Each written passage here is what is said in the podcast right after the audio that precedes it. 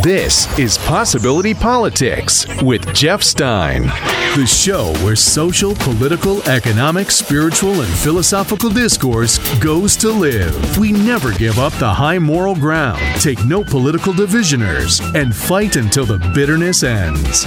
And now, here's your host, recovering hope addict and paid volunteer in the American experiment, Jeff Stein. You know, they say about Jefferson used to say, I'm paraphrasing, every 100 years, you need a revolution. A democracy needs a revolution every 100 years. Now, of course, he was growing up in an agrarian time, pre-industrial revolution, so things move a little slower. It seems now we're looking at every 50 years as a revolution, and it all kind of gets reset. And I say that because I think we need a little context of history today, as well as a gut check at what's going on in the world. We have another mass shooting on our hands. And 50 years ago, for instance, was what, 1967, 1968?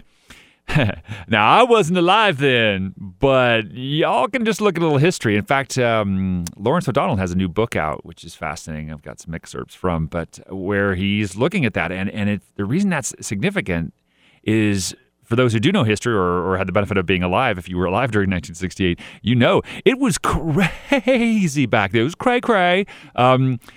Things were in this similar turmoil where in a single day you'd have everything from President Johnson resigning, followed by another law being passed to go after draft dodgers. Things were wild and insane and seemed like everything was going to implode. Because what was similar to then, 50 years ago, that is similar now, is the pendulum swings. And this is what I love to talk about on this show, because that's what gets your sanity back, is when you can look at where we are honestly and aware. And we're going to do that because in this context of all our pendulum swings, it's very much a case of good news, bad news, good news. Because it is strong, and high contrast is high growth. This is the greatest social, political, economic, spiritual, technological renaissance in the history of mankind, and that's because everybody is in the middle of massive change, and things that have been simmering and brewing for hundreds of years are now coming to fruition. But let's look at 1968, for instance, right? You had the civil rights movement was in high gear and high intensity. And think about it, in 1964, Johnson had just passed the Civil Rights Act, and for the first time making that kind of racism and segregation and excluding people of color from voting, they first made that illegal. It had just become illegal. And as you know, in a pendulum swing like that, it's not over when the law is passed, but it is the swing of the pendulum. It demonstrates when the law is passed, it usually means that we're coming around the other side of the arc. And then it takes X amount of time. Now, obviously, in civil rights, we're still underway in that process. But needless to say, there's just no comparison between then and now. Another thing besides the civil rights, I mean, look what's going on. The assassination of Martin Luther King and Robert Kennedy were both in 1968, right, as I recall. And so that also in itself, can you imagine that?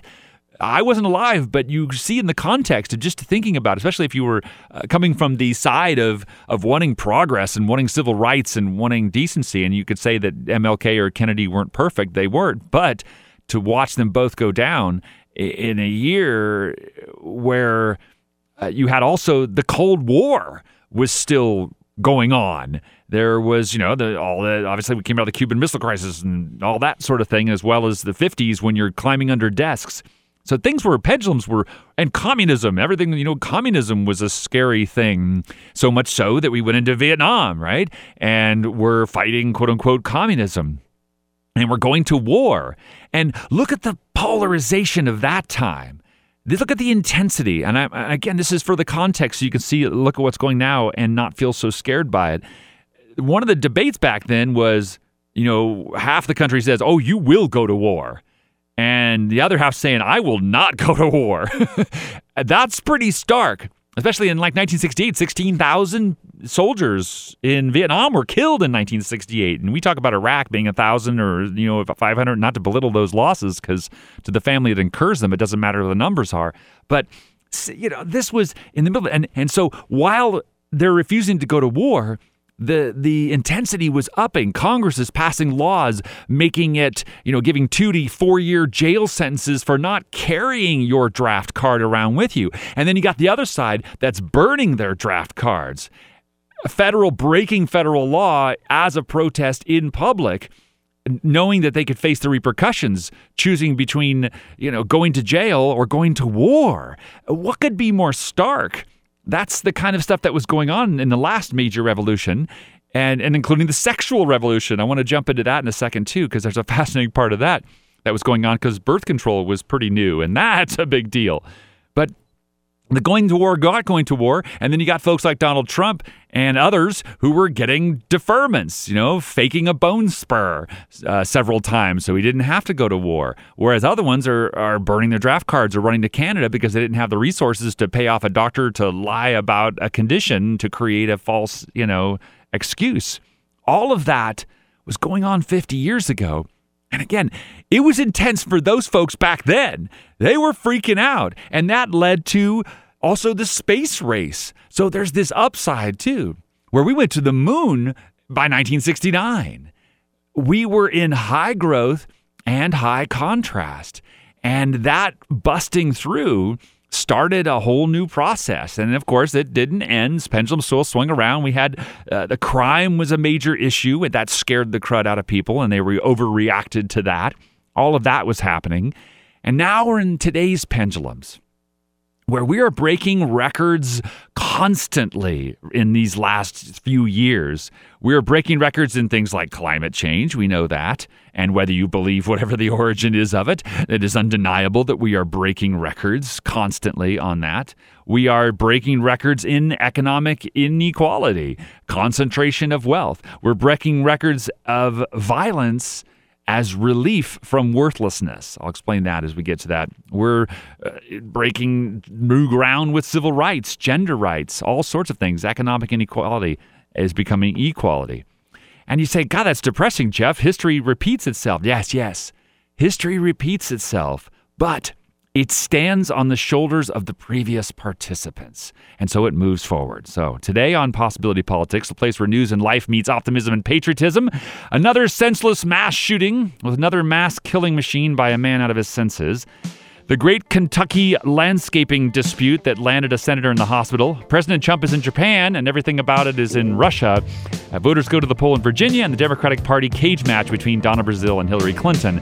That'll all be coming up, as well as the hottest holiday gift of the season. All happening here on Possibility Politics.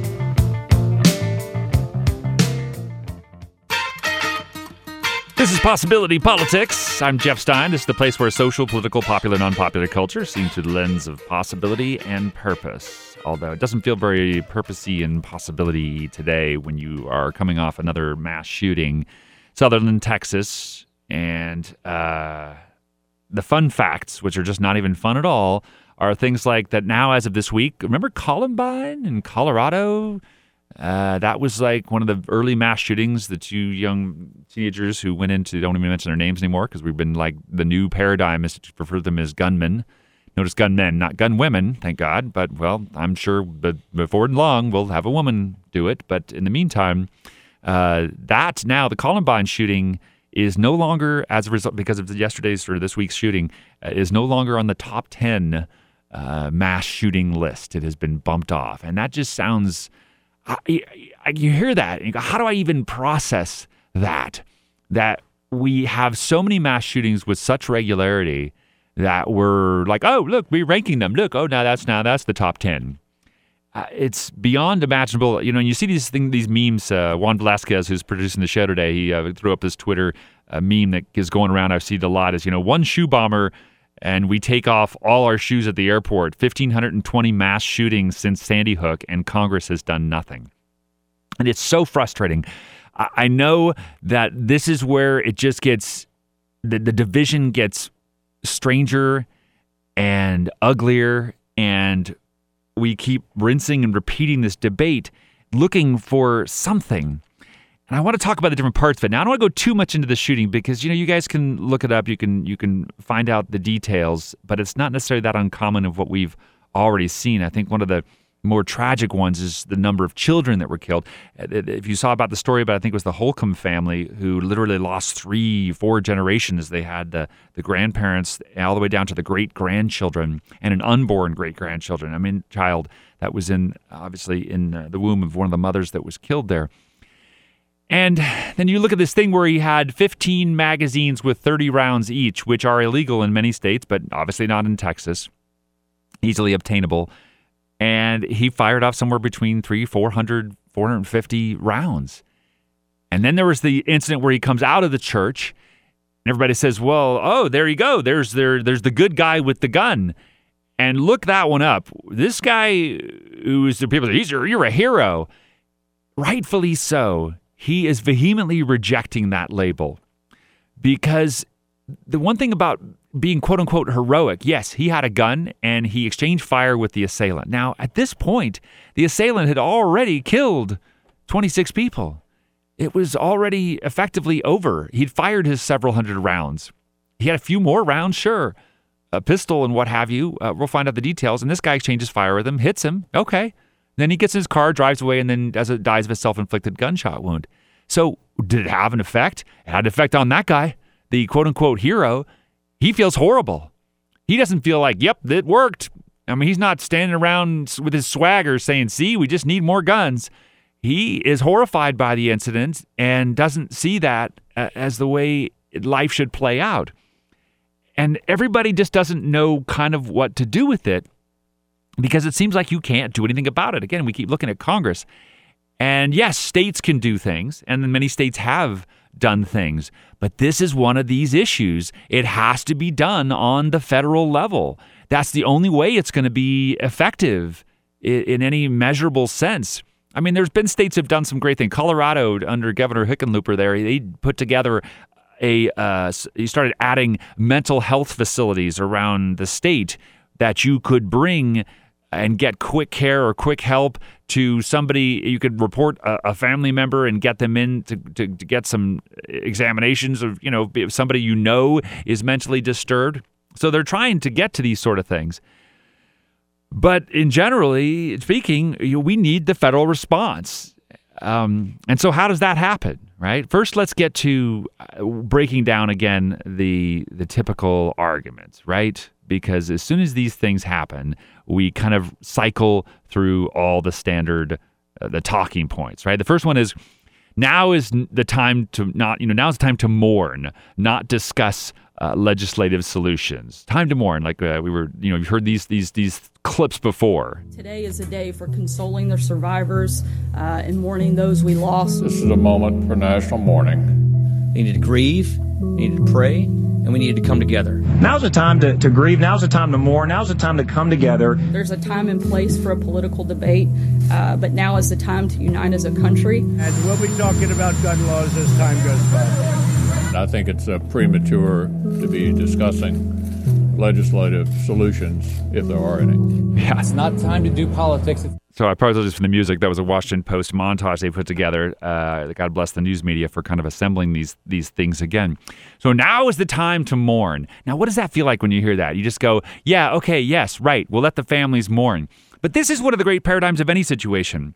If you're even just in the local tragedy, you always respect the mourning of the people that were directly involved in a tragedy. But it's up to the level heads of those who weren't involved to look at it with neutrality and reflection and consider what can be done about it. But so no, we can't do that. So that's just a talking point, right? They do that one first. And then the next one is the old mental health is to blame. It's not the access to guns. It's just the mental health. So we do that one again, right? Mental health is your problem here. This was a very, based on preliminary reports, very deranged individual. This is a person who had mental challenges at the time this happened. He was a sick man, a demented man, a lot of problems, I guess. One of the things we've learned from these shootings is that often underneath this is a diagnosis of mental illness. Mental illness, which we need to begin to address more seriously. I'm sorry, I shouldn't be chuckling, but it's just... There it again, the mental illness. This way, we should do something about the mental. This is coming from folks who one of the first things that Donald Trump, President Trump, signed when he first got into the office was the elimination of the Obama era rule that banned gun sales to the violently mentally adjudicated. Adjudicated meaning obviously they had a judgment against him, a conviction or something. So Obama and company had put in a rule that if you had, violently beat somebody or violently commit a crime and you had been adjudicated as being mentally ill, you should not be allowed guns. They got rid of that. They wanted to have so that mentally ill people have full access to guns as much as the mentally sane. And this is the same group that is simultaneously trying to cut the portions of Obamacare that help mental health. So not only are they removing mental care, but they are also making it perfectly legal for people that have mental issues to access and have guns.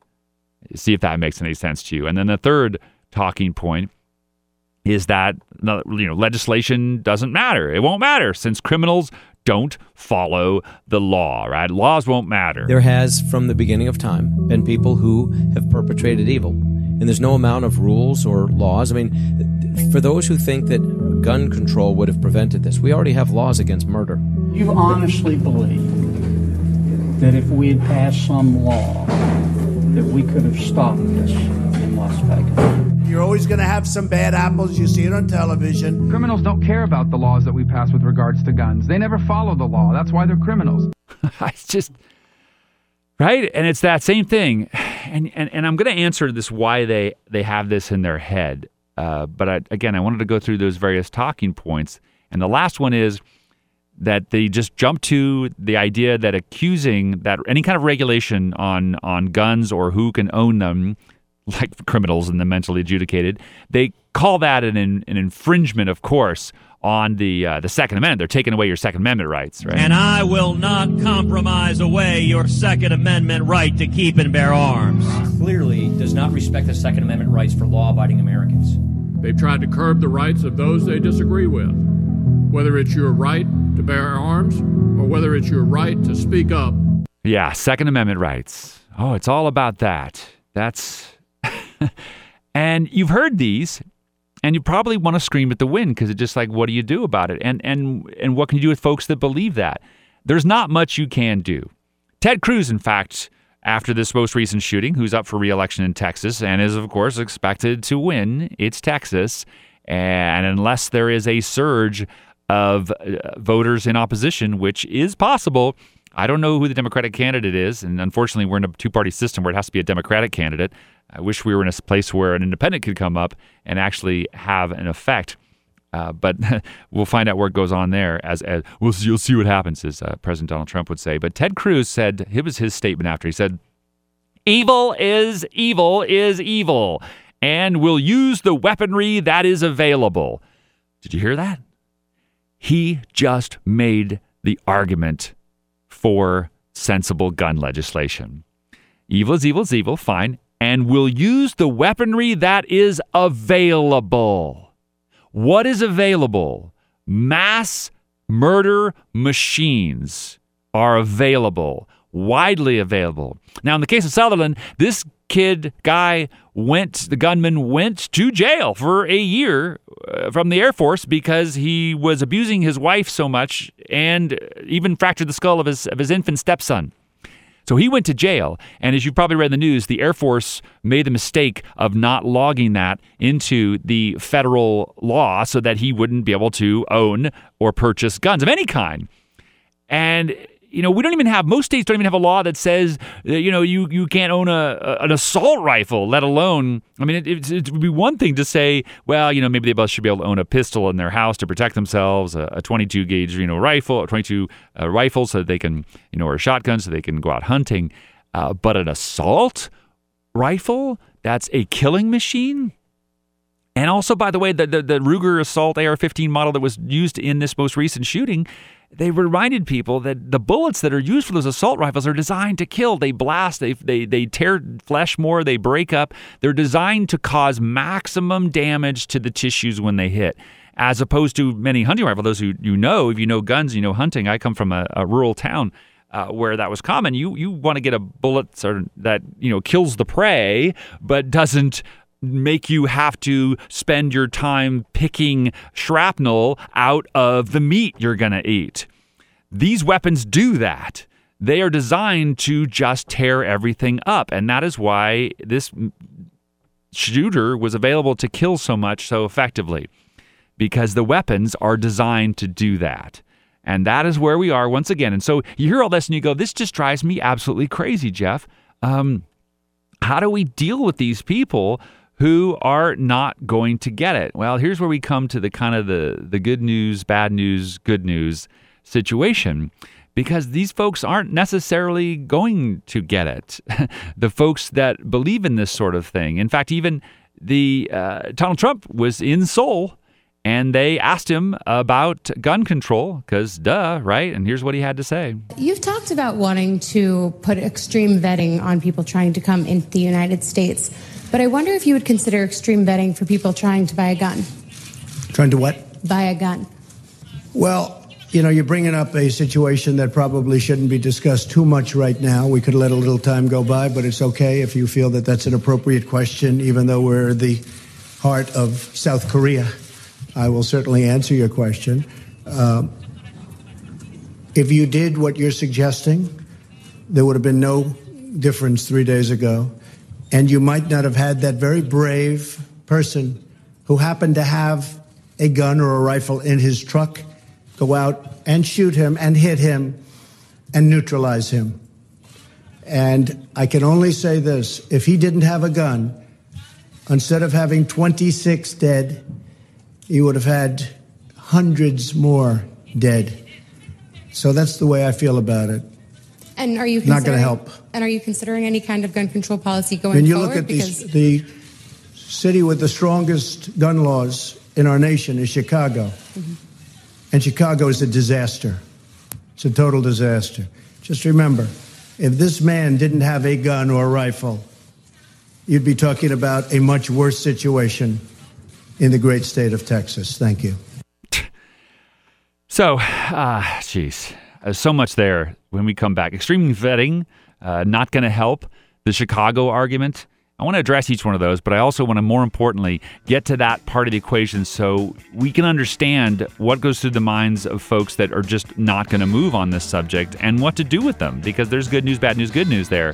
And also get to the stuff about what's going on in the rest of politics, and Russia and Kentucky with Rand Paul and Virginia and Donna Brazile when we return to Possibility Politics.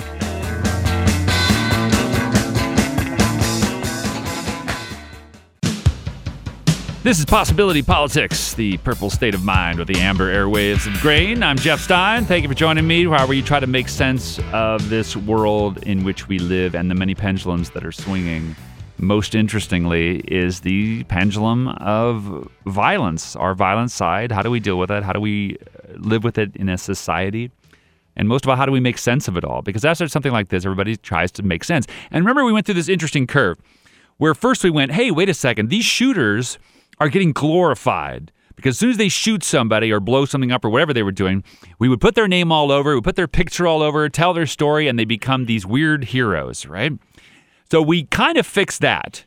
Voluntarily, we in the media started calling them gunmen and giving less attention to them. Remember that? In fact, there was a little stretch of time where we almost didn't even mention their name, and you had to go, what was this guy? I don't even know. Can't remember. And I was like, oh, okay, that's interesting. But then that didn't work for us. And the reason it didn't work for us is because our desire to make sense of it was so strong, we still wanted to know what was going on in the mind of the shooter so we could somehow put a line of a thread, something that made sense. And I'll give you a little bit of what I feel like what always comes up for me, because in order for someone to shoot, to decide to use a weapon of mass killing, a mass killing machine on people that are innocent, that has to be relief for you. And listen to this carefully on this one. In other words, wherever that person's mental state is, it would feel like relief to take a gun and shoot a bunch of people and then go out, in a typically, as they often do, in a suicidal way. You know, most of them end up ending their life. They know how it's going to end, but so what would be the feeling? What would be the belief of a person like that to have that be relief?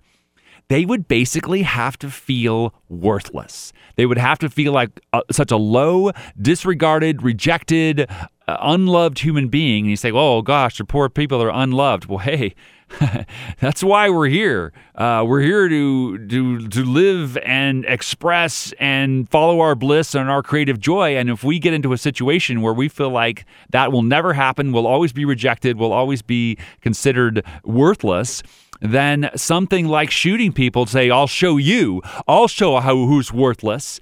That is a common thread, as any psychologist will tell you, of some of these shooters is, I want to feel worthless. They don't articulate it that way because they don't have enough control over their own consciousness, their own desires, their own thoughts.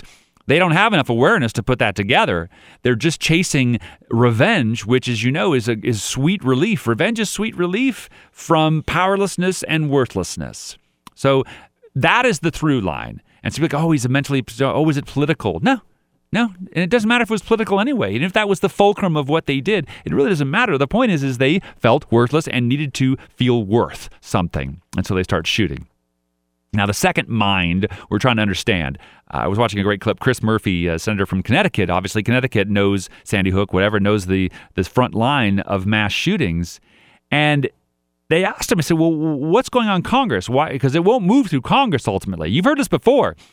The numbers on whether on American polling on do you think there should be background checks? Do you think that people that are adjudicated for violent crimes should not have guns? The numbers on those, including amongst NRA members, are massive. They're in the 80s and 90 percentiles. It is very universally known to be true. But yet, Congress, right, doesn't do anything. And some politicians that are running certain states, state legislatures as well, they refuse to do anything. And so they asked him, what is the deal about them? And he says, well, half of the Congress people are gun control Darwinists and absolutists, meaning they are just never, ever going to budge on this. They will never, ever accept that the guns are the part of the problem. And the other half of the Republicans in Congress are afraid of and some Democrats, Heidi Heitkamp or maybe even Joe Manchin, the other half are afraid of the gun lobby and being primaried. In other words, the gun lobby will come in, spend money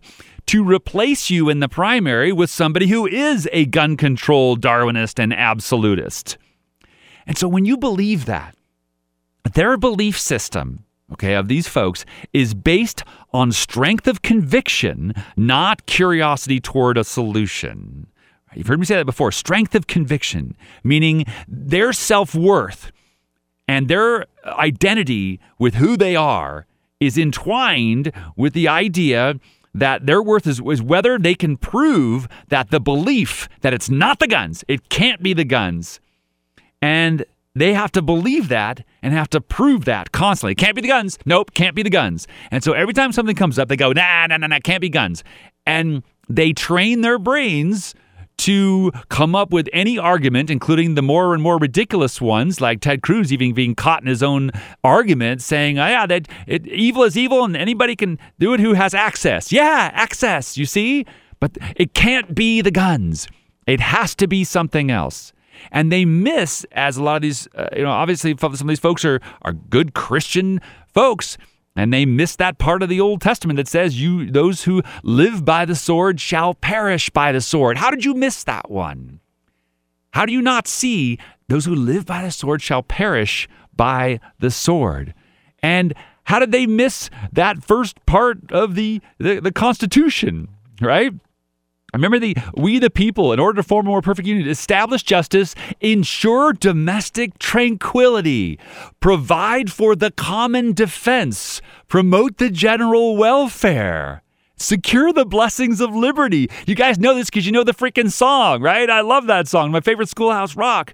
Listen to that. That's the preamble to the Constitution. It makes it very clear that what we're trying to do is provide for the common defense, the domestic tranquility. How can any of this be like domestic tranquility?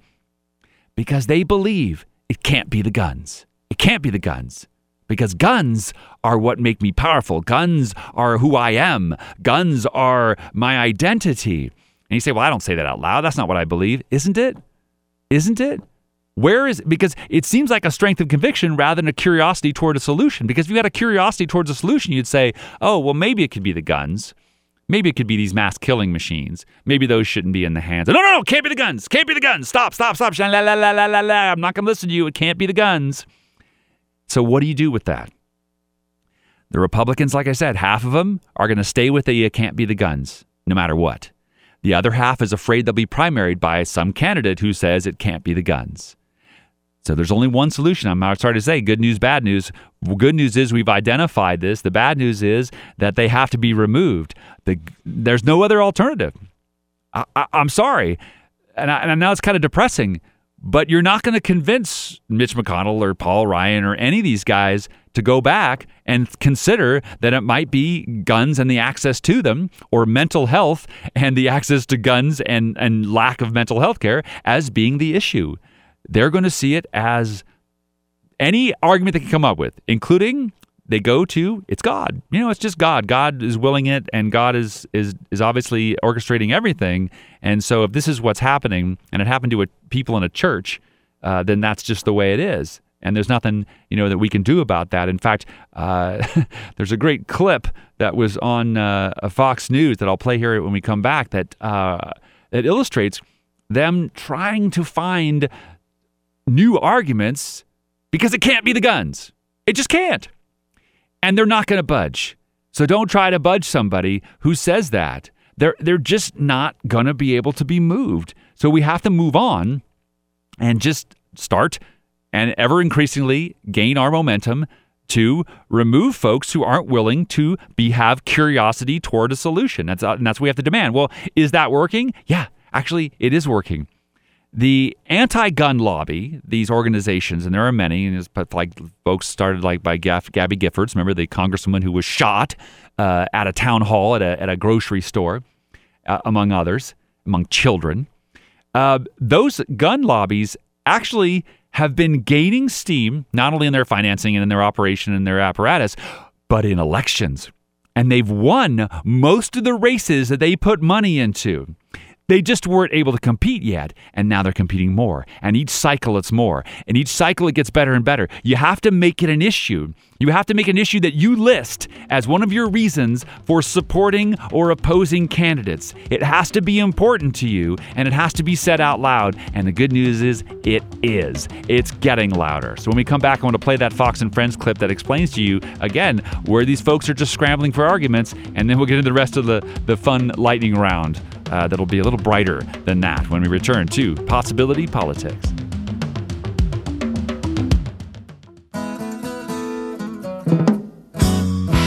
This is Possibility Politics, a place where we try to provide a more satisfying perspective on life, liberty, the pursuit of happiness. And we're talking about the latest mass shooting. And everyone, the argument is falling thinner and thinner. And again, the good news is that the vast majority of the nation gets it, and gets that even in the Bible, there's lots of stuff. Not only those who live by the sword shall perish by the sword, but also a lot about God gives you the free will to step in and take the action to bring the light forward. And bringing the light forth means having a curiosity that helps you find solutions instead of a strength of conviction that it has to be this or it has to be that or it can't be this or it can't be that.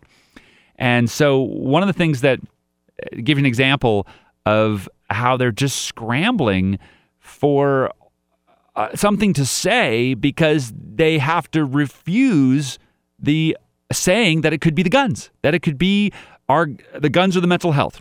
It can't be that, so it has to be the other thing. So this was on Fox and Friends this morning, when Greg Abbott, the governor of Texas, was on. Gunmen knew that most likely no one had guns in there. Was there a note to leave your guns on the outside? As far as I'm aware, there was no note or notation like that. It did appear that the gunman, for one, you could tell by the way that he was armed and geared, he was prepared to be able to take on fire. Obviously, he was perhaps surprised and shocked when a neighbor came out and did shoot him and connected with him. The neighbor, so he was struck? So the assailant was hit? The assailant was hit by that neighbor. We do have, at least I was told that by Texas law enforcement, before he got into the car and ran away. And it could have been the fact that it was hit by the neighbor's gunshot that caused him to drop his weapon. And here's what we don't know. Is we know it was only moments later that he died. We don't know if his death was because of the neighbor's gunshot. We found that later. Or a self-inflicted wound. It was self-inflicted. Governor, you know, we've been reporting this shouldn't happen in a church, but I was downstairs talking with some people that work here that we all talk about our faith and we share the same beliefs. We were saying there's no other place we would want to go other than church, because I'm there asking for forgiveness. I feel very close to Christ when I'm there. So I'm trying to look at some positives here and know that those people are with the Lord now and experiencing eternity and no more suffering, no more sadness anymore. That's the scramble, is they have to come up with a reason. And so it's like, well, hey, at least, you know, if you're going to be mass murdered, I mean, doing it in a church is nice. Really? That's where we are? And that whole segment, the rest of the segment of Fox and Friends, they never had a moment of curiosity.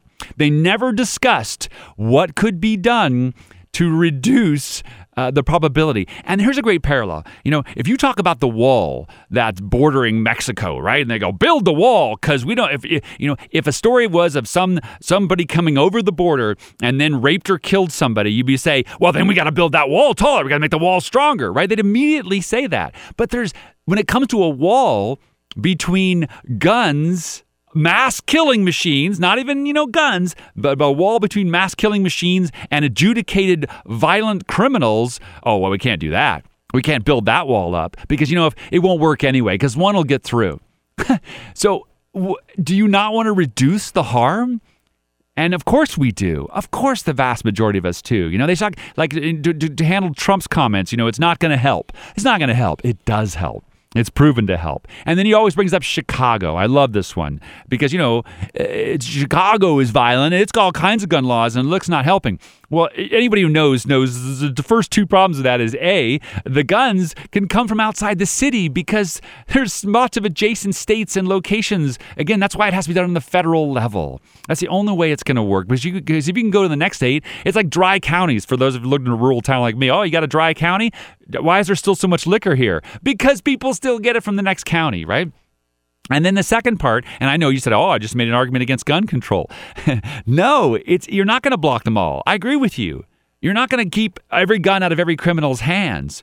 But when they can just walk into a store and get a mass killing machine because they finally got crazy enough in their self-worthlessness that it feels like relief to go shoot people, you don't want to make it easy. You don't want to just let them say, yeah, come on in, get it, grab it, help yourself, go killing. It should be fun.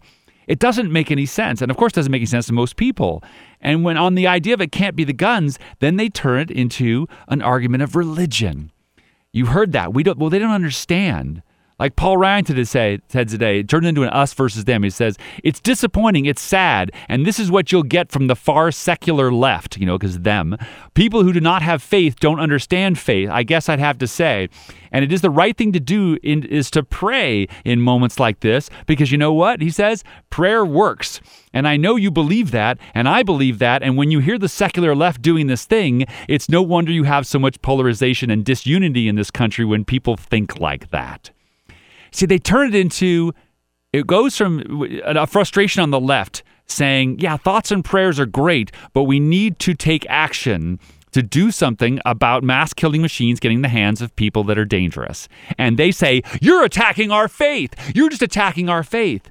And then like this lady woman said, oh, thank God it was in a church. That makes me feel better. That is demonstrations of an argument that no longer makes any sense, even to them. They are so determined to believe it can't be the guns. Even they says, what's their answer, right? One of the answers is more guns. If you had more good guys with guns, then you wouldn't have to worry about bad guys with guns. Well, that doesn't make any sense if it can't be the guns. Which is it, right? And the guy that shot, that they finally got their wish, where a bystander pulled out his gun, terrified, horrified. He didn't want to have anything to do with this. He didn't want to be the hero. He does shoot the assailant, but he'd already fired off 350, 400 rounds.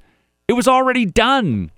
It created an ensuing chase, but it was over. It's not going to stop that. You know, a good guy with a gun, a bad guy with a gun. You know, it has to start at mental health, and it has to start by trying to keep mass killing machines away from people. But it's going to happen. These guys' days are numbered because everybody gets it but them.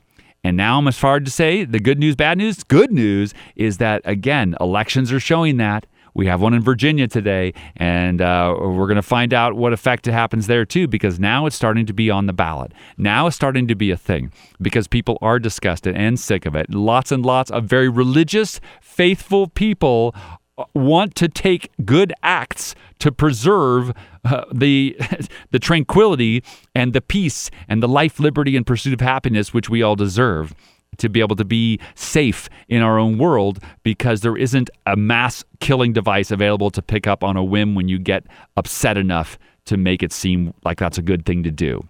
So we are on it, but it is a scary and unfortunate part. So now I'm going to make a very uncomfortable segue to the last few stories that are going on in the news, kind of the lightning round. One of them is that if you're wondering about Obamacare, by the way, speaking of records, signups surged to a new record in these early days of Obamacare signups. So even in the attack, more people are trying to get it because they want to be taken care of. They want their health care to, you know, they want to have health care. They want it as a right. Duh, right? Okay. Trump's polls numbers keep getting lower and lower. He's breaking records on lowest polling president ever. What's going on in the DNC is fascinating. They are having a little internal war about Donna Brazile. Wrote a new book, and is telling about how they kind of rigged the election. Hillary and company did. That's their words. Now, of course, that's strong. Rigged, although Elizabeth Warren agreed with that, it was rigged in the sense that if you've read the story, I assume you've read the story, but they signed a contract back before she was the nominee saying, with the DNC saying, I will retire all your debt, but I get to control hiring, staffing, and where the money goes. And that was so much insider. Now, of course, if you assume she's going to be the nominee, then no, okay, then that's fine. Because once a president is, usually, whenever is the president, they're always the leader, whichever party it is, of the DNC, the RNC. They're the leader of that. So there was an expectation. So you could say, okay, in defense of Hillary, she thought she was the nominee. She thought she was going to be the president. So, okay, she took over the DNC.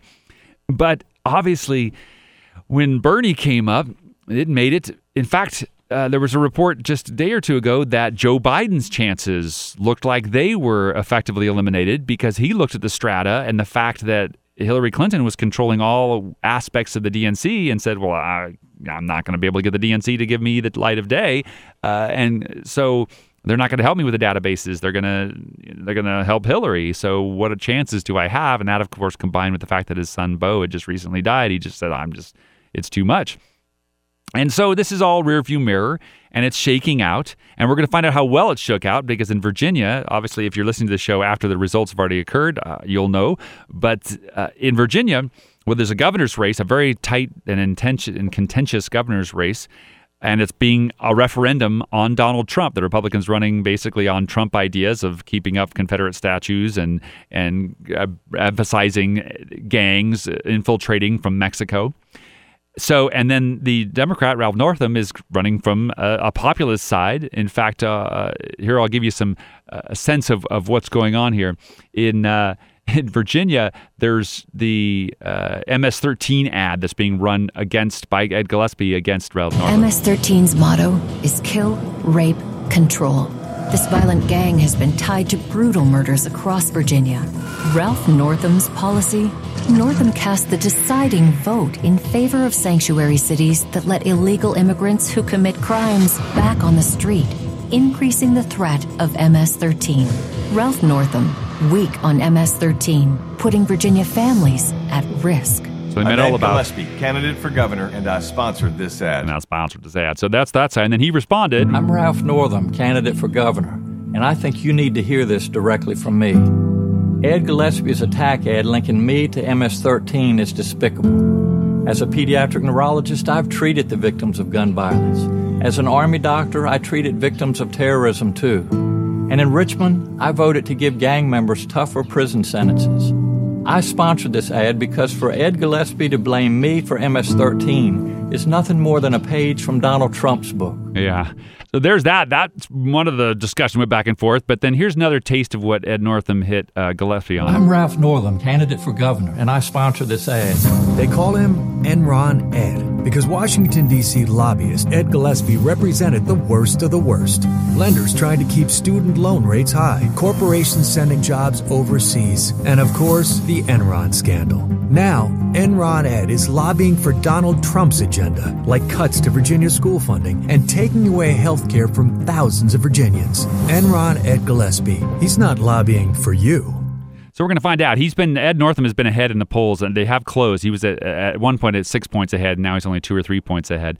But it looking like that. Now, the other thing that's going on in Virginia is previously they had not contested. The Democrats had not really contested. They only contested about 40 different seats in the state legislature, which are all up for election right now, too. This cycle today, 80. They are contesting 80 because Donald Trump has done another thing. He has made candidates come out of the woodwork. In fact, in Oklahoma, of all places, there has been a surge in Democrats winning offices in special elections because of anti-Trump rhetoric. So we're going to find out if this works, and I think we're going to find that it did work. This is the shift, y'all. This is how it occurs. But we're in that part of the pendulum where it feels kind of ugly. It feels like it's not necessarily happening, and you have to wait till that next election. You have to wait till these folks are moved because they're not going to change. They've made it very clear. They're not going to give up their guns or their belief that it can't be the solution until they're removed, and they're on their way out. Other things, last couple things that are going on, they finally had to admit, even the White House had to admit, that the majority of global warming effects are man-made. They hated having to admit that, but that is the way it is. And so that's coming. Truth is coming there, too. That pendulum is swinging around. Ivanka Trump went to a women's symposium, a national women's symposium, and was almost laughed out because she said, how can you say that sexual harassment should never be tolerated when your father has been tolerated for his sexual harassment? And then finally, just to leave you with a nice fun story, you know what the fun is? The new hot holiday gift this year is? It's called the unboxing gift. It's $69.99. It's a toy. It's a dome-shaped plastic case filled with 50 surprises, 4 dolls along with accessories, clothing, charms that are knickknacks that must be individually unwrapped. It's called the Big Surprise. And the whole appeal of it is in the slow reveal.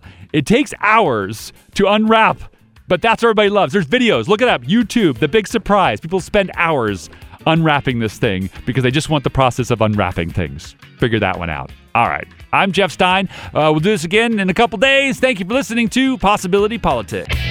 This has been Possibility Politics with Jeff Stein. Hey. The social, political, pop cultural discussion show that looks at life through the rose-colored eyes of the almost criminally optimistic Jeff Stein.